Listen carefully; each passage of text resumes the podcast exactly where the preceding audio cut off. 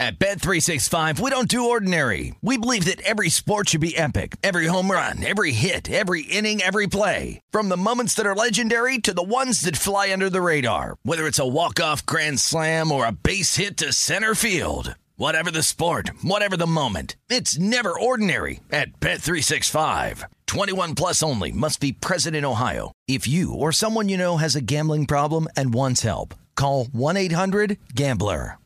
We went from normal life, healthy child to acute lymphoblastic leukemia or B cell ALL. The St. Jude team came up to get CJ via ambulance. Shortly after that, I noticed a rainbow.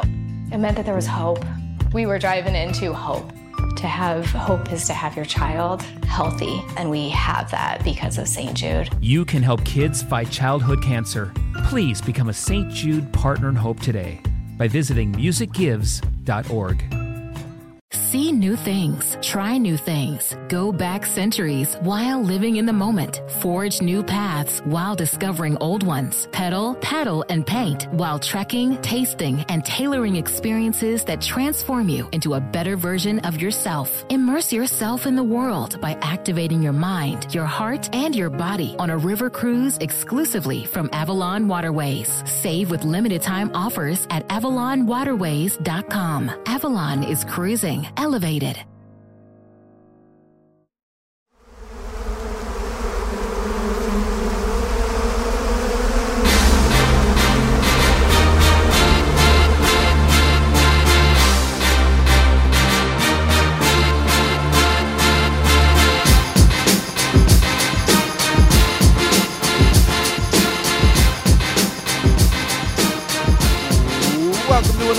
The Hornets Hivecast, your daily podcast with all the notes, quotes, and daily buzz around your favorite NBA team, the Charlotte Hornets. I'm Sam Farber, and it is a pleasure and a privilege to have you with us again today. At long last, it's a game day, or at least it should be. Can't be too cautious when proclaiming any day to be a game day, given the health and safety protocols being what they are. As of this taping, Charlotte will host its native son, Steph Curry, and the Golden State Warriors tonight. As you may have grown accustomed to, we generally do game previews on a game day, but we had a special opportunity for all of you that we decided to take advantage of for this podcast. LaMelo Ball has captivated the basketball world with his spectacular play in his rookie season.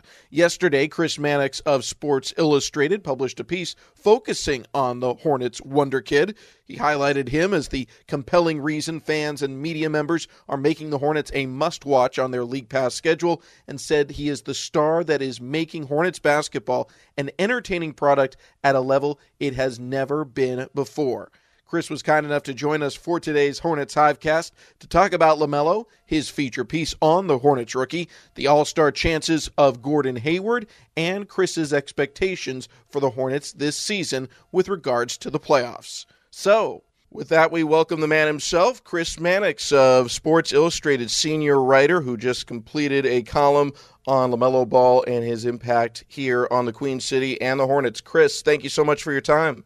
All good, man. Good to talk to you. Let's just start on the column. What did you learn about LaMelo Ball working on this piece?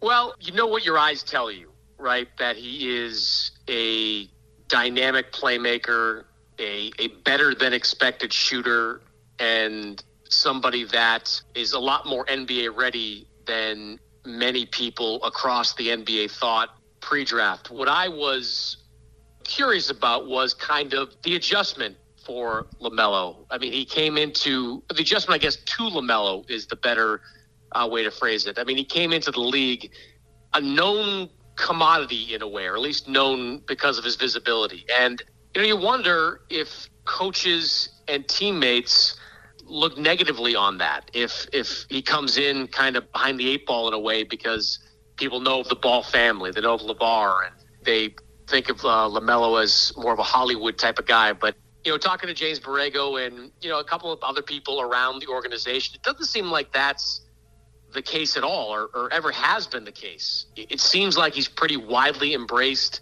by his teammates. I mean, Borrego and I talked for a while about his personal experiences with Lamelo from the Los Angeles workout to training camp to, to where we are now, and you know, throughout it all, he said Lamelo's been nothing but positive and and professional. And look, maybe you could say that about a lot of rookies because rookies come into the league with something to prove. But you know, I just think with kind of the the perception of Lamelo coming in, it's important for him, for, for coaches and other people to say that and to really believe that about him because the talent is obvious. But as a point guard, as a leader, if he's not fully embraced by his teammates, it's not going to work at the highest level. And based on my conversations, it certainly seems like, you know, top to bottom, everyone has embraced him.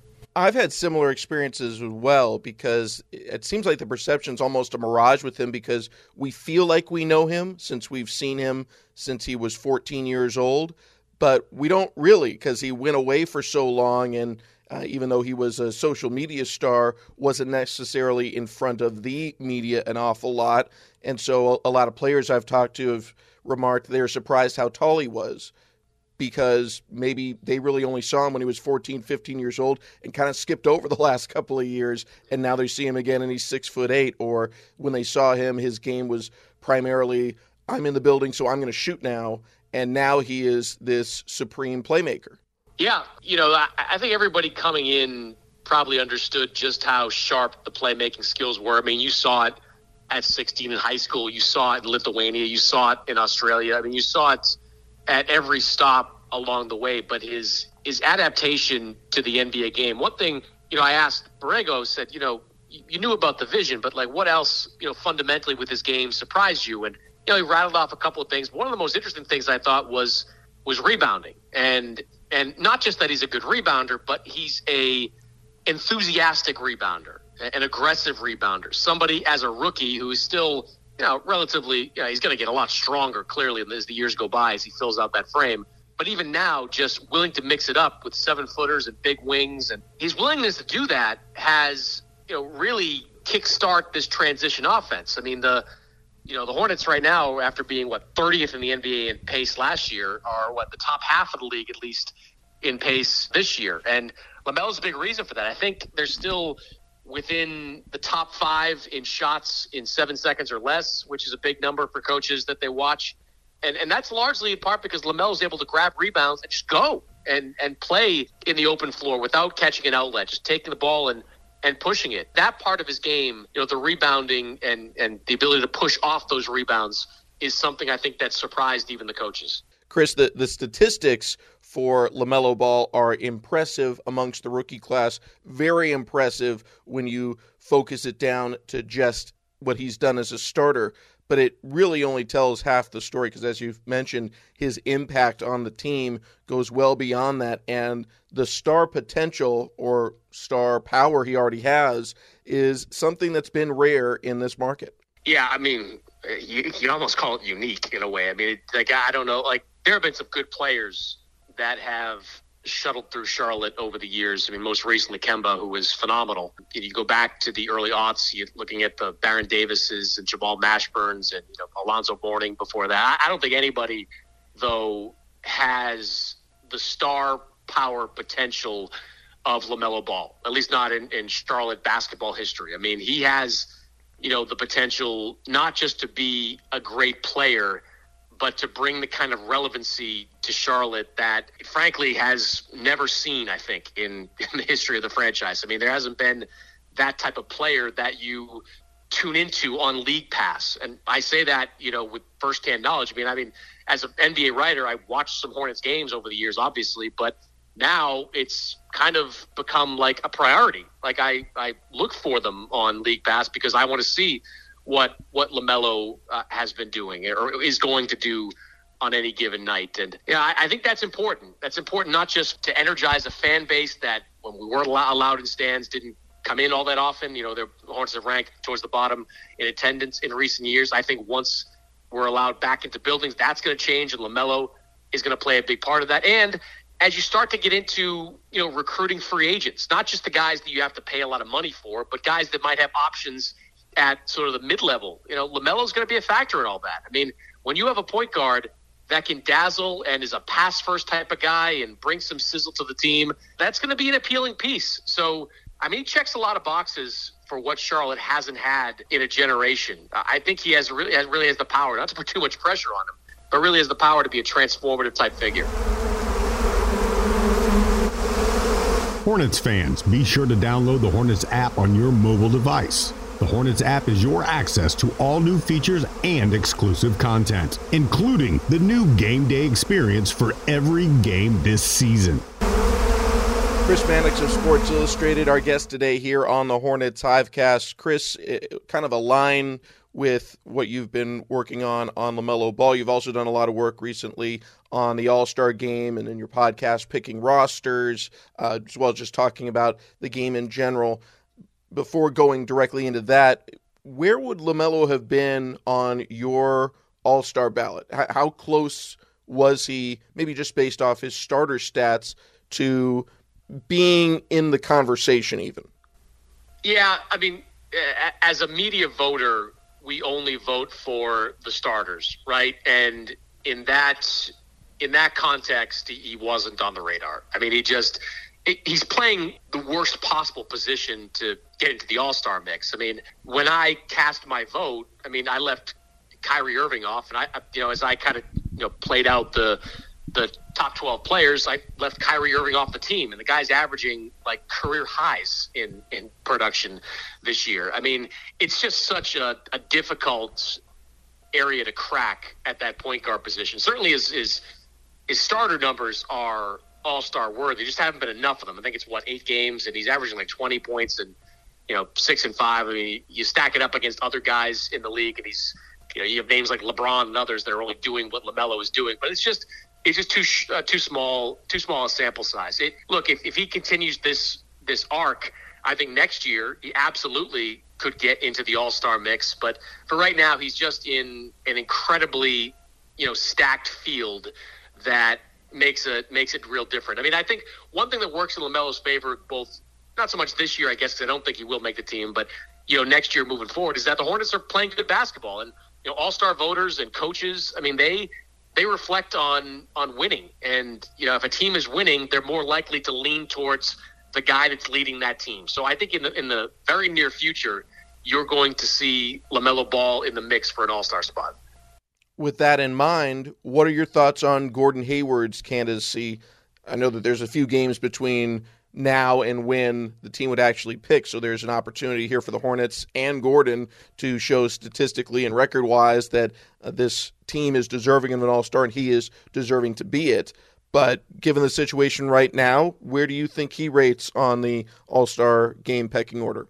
Well, first and foremost, Gordon has been great. I mean, I, I live in Boston and, you know, I chronicled almost weekly the Gordon Hayward experience from the ankle injury to the second year recovery to the ups and downs of that third season. Uh, I think he was on track to have this type of year last year before the hand injury derailed him.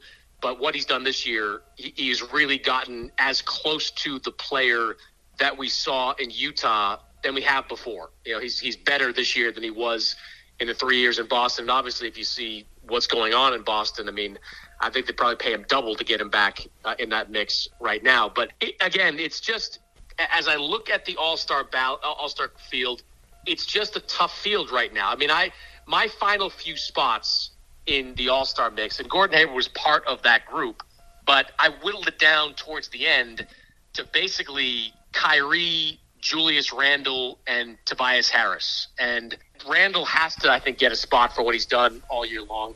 Harris, I, I can't have the Sixers having one All Star. I, I, I, just can't. And, and Ben Simmons, I think Harris has outplayed Ben Simmons for, for most of the first half of the season, and Kyrie's doing kind of what he's doing. So I think, you know, if you expanded these rosters to 15, 16 guys, Hayward would absolutely be on the team. I just think it's, in my mind anyway, he's just going to be a little bit short. I definitely agree with you on the Tobias Harris pick. Julius Randle, I, I, agree. He, he, kind of falls into that pool, and, and it goes to show how difficult it is to make an all star team because 12 spots goes really fast. He, he had a great first month, and now he's having a great finish. Like the middle part wasn't all star ish for Julius Randle, but he's finishing the first half of the season on a high note, and the Knicks are still playing surprisingly good basketball. It's one of those like the expectations for the Knicks were zero. You know, you have to reward somebody on that group? But if you do, it's going to be Julius Randle. So it's look, it's going to be a tough call for the coaches on those last few spots. The game itself, I know from listening to your work, it's it's not your favorite thing in terms of the value of it right now in the context of everything going on in the world with COVID, or at least that's the impression I get from reading your work and listening to mm. the podcast. But I feel like with the draft of players by team captains, there's they've added some some entertainment value building up to the game, and then the Elam ending in particular really changed the way the game was played uh, in terms of the emphasis put on it by players and and just the effort put in. But what are your thoughts on this game as of right now? Uh, it looks like it's going to be played. It looks like most of the superstars, even some reluctantly, are willing to go. Yeah, I, I still think it's unnecessary at this point because of where we are in the world to kind of bring players in from all corners of the country to play basically an exhibition game. It doesn't feel like a money grab. It is a money grab. I mean, I, I personally think All Star is kind of goofy, but I mean, 7.3 million people watched it last year. That would be more than any game rated during this season, including the Christmas Day game. So, you know, there's you know a, a, need for the NBA to cater to sponsors. There's a need for the NBA to cater to its broadcast partners, especially with the lack of revenue coming in from the live gate. So I, I understand the fundamentals of it. I just think it's it's uh, you know it, it's an unnecessary risk. I, I will say this, and you know I've had many people in the NBA in my ear over the last couple of weeks talking about this, and, and in a way that I've come around on some parts of it. I mean, they're not flying players in for a weekend; they're basically bringing them in and out all the players and family members are going to be tested. And that doesn't make it completely safe. But I would say, like, when the All Star break starts, players are basically allowed to kind of do their thing. You know, they're, they're given more freedom, the ones that are not All Stars, than ones that are, are involved in the game. And I'm not probably not telling you anything you don't know, but players not necessarily the, the most strict don't follow the strict COVID protocols all the time. And like these guys I mean, they're going to bounce around. They're going to go on vacation. They might put themselves in some riskier situations. The bottom line is that you can make a pretty strong argument that the players involved with All Star Weekend during those days are safer, at least when it comes to COVID 19, than the players that are not involved in All Star Weekend. Because I don't get the sense that every player is going to be locking himself in his house for the five, six, seven days over All Star Weekend and camping out in a hyperbaric chamber. I think they're going to go out and do their thing.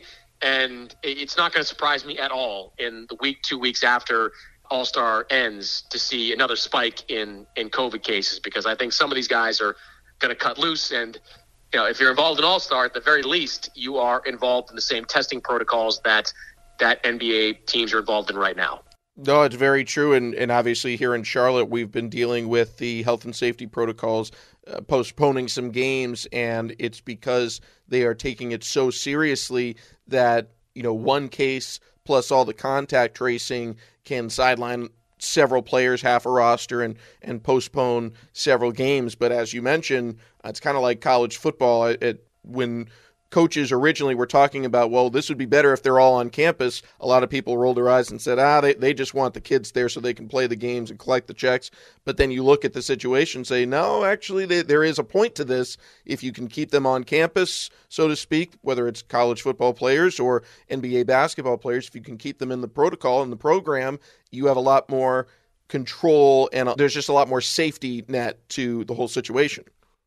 Yeah, I think there's plenty of truth to that. I mean, the closer you can get to the full bubble like experience that the NBA created over the summer, the better off you're going to be. And if you can keep guys, you know, under, you know, a metaphorical lock and key, you're going to be in a better place. I, I think there by having all star, there is still the nightmare scenario, right? Like the NBA can say we're only having these guys in for 36 hours or whatever it's going to be, but I mean, would it surprise anybody if guys went somewhere or, or, or somebody did something? And all it really takes is kind of one player to, to catch something or a couple players to catch something. And you could have the biggest stars in the league involved in an outbreak and you know that could you know affect the second half of the season. It would make it a PR nightmare for the NBA. I understand the odds are are low on that, but you know, it, it, it may, again, it goes back to is this an unnecessary roll of the dice? That, that to me is what I'm going to be watching over the next,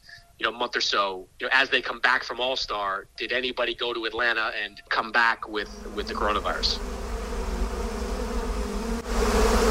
Hornets fans, the buzz is building.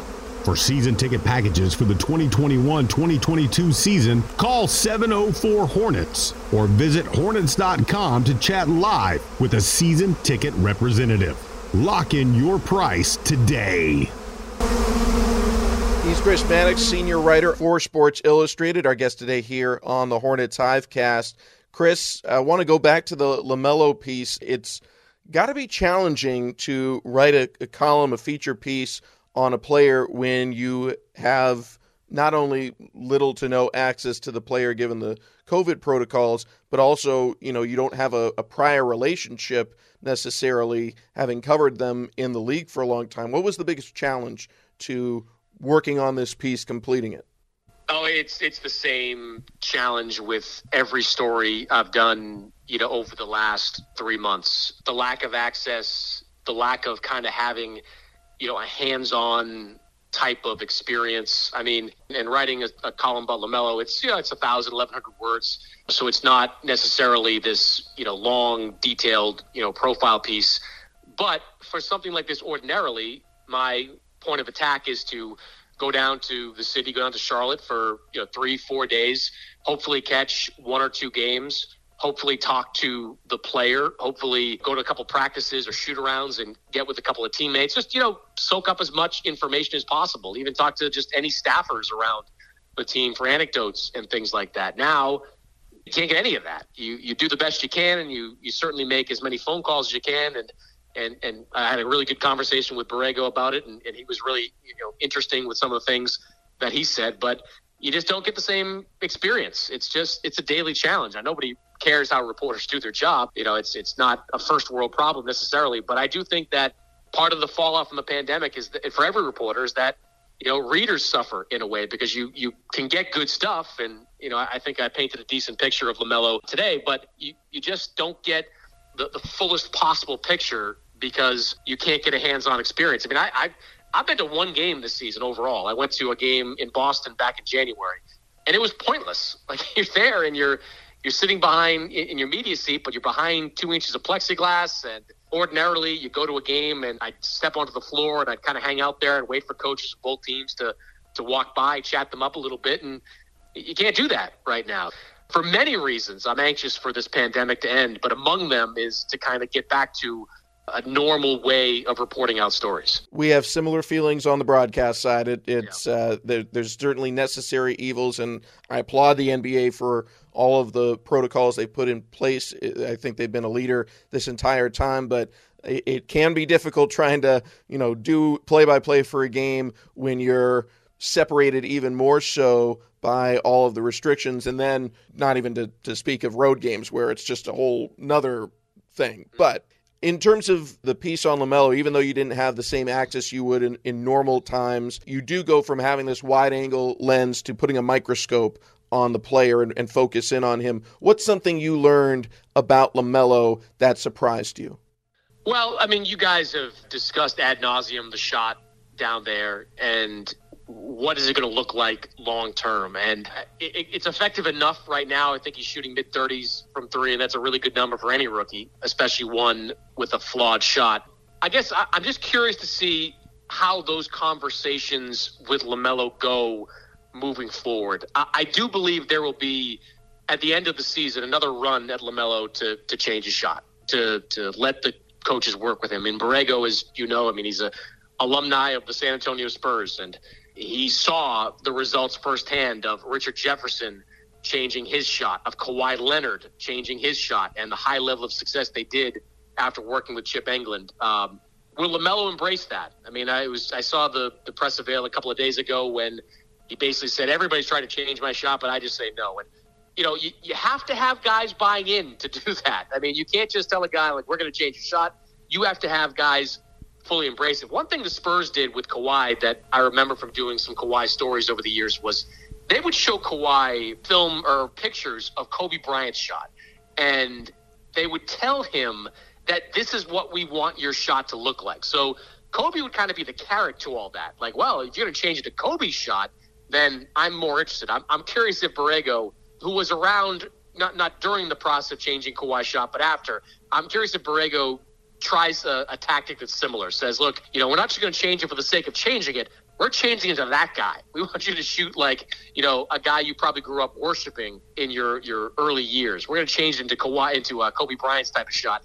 And if they do, does that have an impact on LaMelo? And if it does, I mean, you know, what kind of shooter can he become with a revamped shot? Because Kawhi's become one of the most dangerous shooters, you know, in the league, shooting 38 plus percent from three point range. That to me is, you know, one of the most interesting things about LaMelo, both now and going forward. Chris, last one for you in the, in the here and now this season. What are your expectations of the Hornets after having watched them maybe a little bit more closely for this piece? Do you feel this is a playoff team? I do. I don't know what kind of flexibility they have or what kind of moves they want to make before the trade deadline. I'd love to see them beef up that front court a little bit, supplement Cody Zeller, do you know with somebody either via on the buyout market or in some kind of deal that that looms as a as kind of a weakness of this team. But I mean, they, have got some serious firepower in that backcourt. I mean, I I have been a charter member of Team Terry Rozier. I mean, he got pilloried for you know that contract a couple of years back, but I kind of shrugged my shoulders. I mean, he was part of the dysfunctional Celtics from from two years ago, but he's still a very good player and showing that this year. Obviously, the, the three guard backcourt with Graham uh, seems to be working at least offensively right now. I mean, I, I think they've got more than enough to to put themselves, you know, not just in that top 10 range to get into the play in tournament, but the legit top eight, top seven uh, in this league. So I, I, think it's, I guess I'd phrase it like I would be disappointed if the Hornets didn't make the playoffs this year because I think they have enough talent to do it. Chris, thank you so much for your time today and for all your hard work this year and over the years and continued success and stay safe. You got it, Sam, anytime. And our thanks to all of you as well. For all the latest on today's Hornets game, make sure you are following all of the Hornets social media accounts and keep clicking over to Hornets.com. I'm Sam Farber saying it's been a pleasure and a privilege having you with us today. And in the words of LaMelo Ball, thank y'all. Have a good day. Wear your mask.